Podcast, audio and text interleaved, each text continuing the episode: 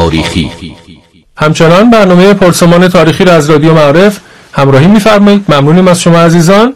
شنونده عزیز ما محمدی از فلاورجان. برامون این سوالو فرستادن. گفتن که غزوه تبوک بین مسلمانان و چه کسانی رخ داد و علتش چه بود؟ جناب آقای دکتر جباری در خدمت شما ایم بله غزوه تبوک آخرین غزوه رسول خدا صلی الله علیه و آله هست. در سال نهم هجری مشخصا در سه ماه اواخر رجب و کل ماه شعبان و بخش معظمی از ماه رمضان سال نهم هجری درگیر کرد رسول خدا صلی الله علیه و آله و خیلی کثیری از مسلمانان و هزاران نفر حالا اون آمار سی هزار نفر رو اگر باش بگیم مبالغه است ولی بالاخره جمع کثیری همراه شدن با پیامبر اکرم از مدینه و اطراف مدینه. برای حرکت به سمت تبوک که تقریبا در مرز عربستان و شام قرار داشت و می‌دانیم شام اون زمان تحت سیطره امپراتوری روم شرقی بود. و امپراتور هم در نظام هرکلیوس یا به تعبیر عرب ها هرقل بود بله. چون گزارش های رسید به رسول خدا صلی الله علیه و آله به دلیل اینکه سال نهم سالی بود که که پیامبر اکرم در سال هشتم فتح مکه انجام داده رفته رفته وفود و هیئت های نمایندگی از نقاط مختلف جزیره العرب به مدینه آمدن بیعت کردن با پیامبر گزارش های رسید که امپراتوری روم شرقی و حاکمیت شام و دولت های دست نشانده اونجا مثل قصانیان و اینها اینها در صدد تعریض به منطقه حاکمیت و قلمرو اسلامی هستند. این گزارش ها رسید از پیامبر اکرم برای مقابله با اون تجهیز قوا کرد اعلام کرد مسلمان ها فصل گرمی هم بود حرکت هم در جزیره العرب تو فصل گرما و هنگام چینش محصول بر حال حرکت سخت بود. لذا به جیشون اسرا معروف شده. و اسرت و سختی قطعی بود در این حرکت. بله.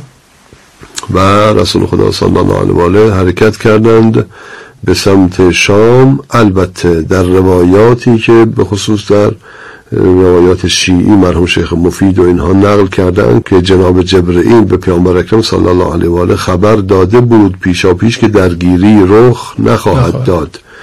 و منتها خود خود این نشون میده که اصلا نفس این حرکت موضوعیت داشته. بله. ولو پیامبر می‌دانست که دولت روم یا خطرش جدی نیست یا به خاطر این حرکت عظیم مسلمان ها در صحنه حاضر نخواهند شد اما خود این موضوعیت داشت به خصوص از این جهت که نوعی منور قدرت بود در جزیره العرب که پیامبر اکرم دیگه به همه قبایل جزیره العرب اعلام کردن با این حرکت عملیشون که خب ما داریم به جنگ امپراتوری روم بریم شما که دیگه جای خود دارید. درست. و اونها دیگه جرأت تعرضی نخواهند داشت به نسبت مسلمان ها بعضی نکته دیگری هم ذکر کردن با اون این که در این حرکت گویا پیامبر اکرم به نوعی تمرین داشت می‌داد مسلمان ها رو که در آینده حرکت خواهند کرد برای فتح شام. بله. مسیر رو از می‌کنم که در واقع فرا بگیرن و حرکت کنن تمرینی باشد که در آینده این حرکت مجددا تکرار بشه.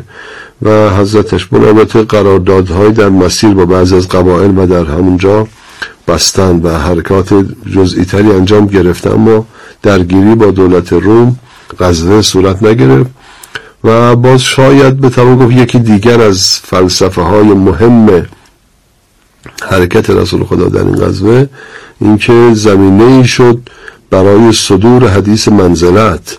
که این جمله که در تاریخ ماند که امیرالمؤمنین رو پیامبر اکرم در مدینه تنها قضوه است که امیرالمؤمنین همراهی با پیامبر ندارد. چرا؟ پیامبر فرمود که ان المدینه لا تصلح الا بی او بک. در مدینه الان یا من باید باشم یا تو. که بعضی از منافقینی قصد تحرکاتی داشتن در قیاب پیامبر و امیرالمؤمنین در مدینه اینها فهمیدن پیامبر اکرم داره کجا رو می‌زنه. شایعاتی کردن که علی رو لایق ندیده همراه خودش ببره و اینها لذا زمینه شد برای صدور حدیث منزلت که یا علی اما, اما ترضا ان تکون منی به منزلت هارون من موسی الا انه لا نبی بعدی که این یک افتخار بزرگی است برای امر المؤمنین و از احادیث قطعی و متواتر در تاریخ هست بین شیعه و اهل سنت. که پیامبر اکرم منزلت امیرالمؤمنین رو نسبت به خودش مثل منزلت هارون نسبت به موسی دانست که مسلمین اتفاق دارن چون در قرآن هست منزلت های هارون بله. نسبت به موسی در آیات متعدد قرآن آمده منزلت اخوت داشت منزلت خلافت داشت منزلت وزارت داشت منزلت شراکت در امر نبوت حضرت موسی داشت اما الا انه لا نبی بعدی فقط منزلت نبوت رو استثناء کرد و یکی از بهترین ادله ما برای خلافت امیرالمؤمنین سلام الله علیه همین حدیث منزلته که سنی و شیعه فراوان نقل کردن. جناب استاد اشاره کردید به تحرکی که منافقین داشتن و حالا نقشه که داشتن. برای به حال به مخاطره انداختن حکومت پیامبر خدا بود؟ بله. حرکات؟ بله منافقین هم در آستانه جنگ تبوک کارشکنی کردند مانع می شدن برای تجهیز قوا و دلسرد می کردن مسلمان ها رو. به ادهشون هم با مماطله و امروز فرق کردن شرکت نکردن. در این قضیه اتفاقا سوره توبه که بعد از غزوه تبوک نازل شد بخش زیادی از آیاتش نازل به همین منافقین هست. بله. و نکته دیگری که قبل از غزوه تبوک مسجد زرار رو ساخته بودن و از پیامبر صلی الله علیه و آله تقاضا کردن که حضرت برند و افتتاح بکنن اون مسجد رو.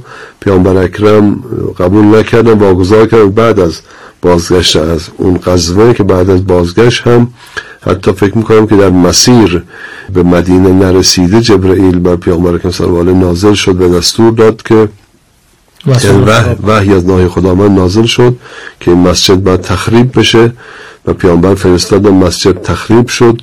آتش زده شد و مزبله شد. سه کار درباره مسجد انجام گرفت و آیه هم در سوره بارکه توبه درباره مسجد. نازل شد والذین تخذوا مسجدا ضرارا و کفرا تا آخر ناظر به مسجد هست. بله. و لذا چون تحرکاتشون تحرکات خطرناکی بود ممکن بود در قیاب پیامبر در مدینه کاری انجام بدن و مدینه رو در دست بگیرن از قبایل دیگر کمک بگیرن.